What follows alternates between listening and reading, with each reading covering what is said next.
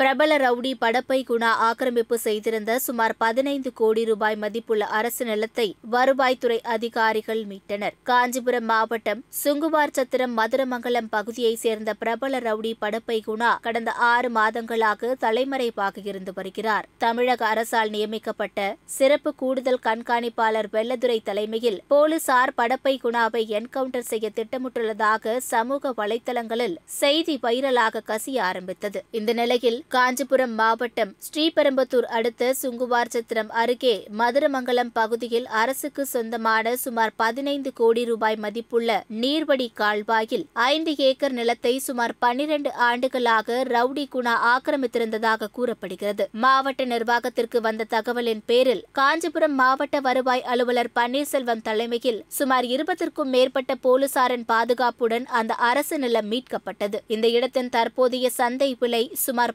பதினைந்து கோடிக்கு மேல் என கூறப்படுகிறது. தலைமறைவாக உள்ள பிரபல ரவுடி படப்பை குணா மீது கொலை கொள்ளை ஆட்கடத்தல் வழிப்பறி என நாற்பத்தி இரண்டு வழக்குகள் உள்ளது குறிப்பிடத்தக்கது.